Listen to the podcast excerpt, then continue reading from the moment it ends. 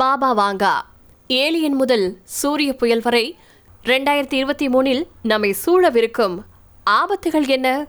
ரெண்டாயிரத்தி இருபத்தி ரெண்டாவது வருஷம் இன்னும் ரெண்டே மாசத்துல நிறைவடைய இருக்கு.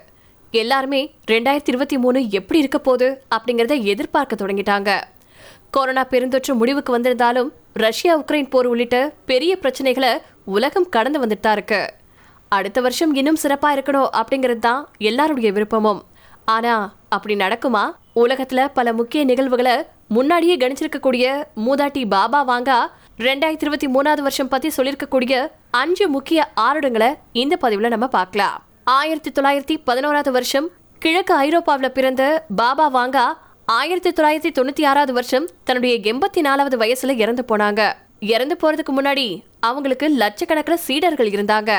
பாபா வாங்கா எதிர்காலத்தை கணிச்சிருக்கிறதா பல ஆருடங்களை சீடர்கள் முன்மொழிஞ்சு வந்துட்டு இருக்காங்க சுனாமியில இருந்து அணு ஆயுத போர் வரைக்கும் பாபா வாங்காவின் அந்த அஞ்சு கணிப்புகள் என்ன அப்படிங்கறத இப்ப நம்ம பார்க்கலாம்.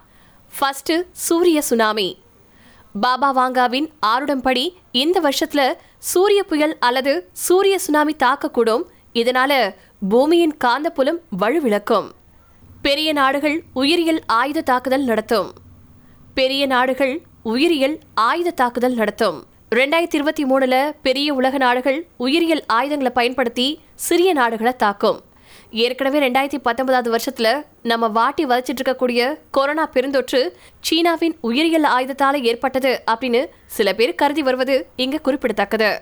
ஏலியன்கள் நம்மை தாக்கும். ஏலியன்கள் பற்றிய புதிர்கள் பல ஆண்டுகளா நம்ம சூழ்ந்துட்டு இருக்கு ஏலியன்களுக்கு ஏற்கனவே மனுஷங்களை தெரிஞ்சிருக்குமா? அது நம்மக்கிட்ட எப்படி நடந்துக்கும் அப்படின்னு எதுவுமே நமக்கு தெரியாது.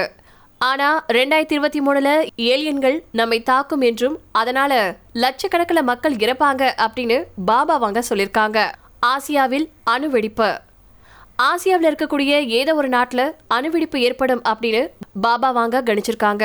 இன்னைக்கு பல அணுமின் நிலையங்கள் இருக்கிறத நம்ம பார்த்துட்டு இருக்கோம் அதில் ஏதாவது ஒன்று விபத்துக்குள்ளானா அது பெரும் தீங்கு விளைவிக்கும். இந்த ஆருடம் ஒருவேளை உக்ரைன் ரஷ்யா போர்ல அணு ஆயுதங்கள் பயன்படுத்துறது குறித்து இருக்கலாம் அப்படின்னும் பாம்பா வாங்கவ நம்பக்கூடிய மக்கள் அச்சம் தெரிவிச்சிட்டு இருக்காங்க ஆய்வக மனிதர்கள். ரெண்டாயிரத்தி இருபத்தி மூணாவது வருஷத்துல ஆய்வகங்கள்ல மனிதர்கள் உருவாக்கப்படுவாங்க. அவங்களுடைய நிறம் உயரம் உட்பட எல்லாமே முடிவு செய்யப்பட்டு தயாரிக்கப்படுவார்கள் அப்படின்னு பாபா வாங்க சொல்லியிருக்காங்க.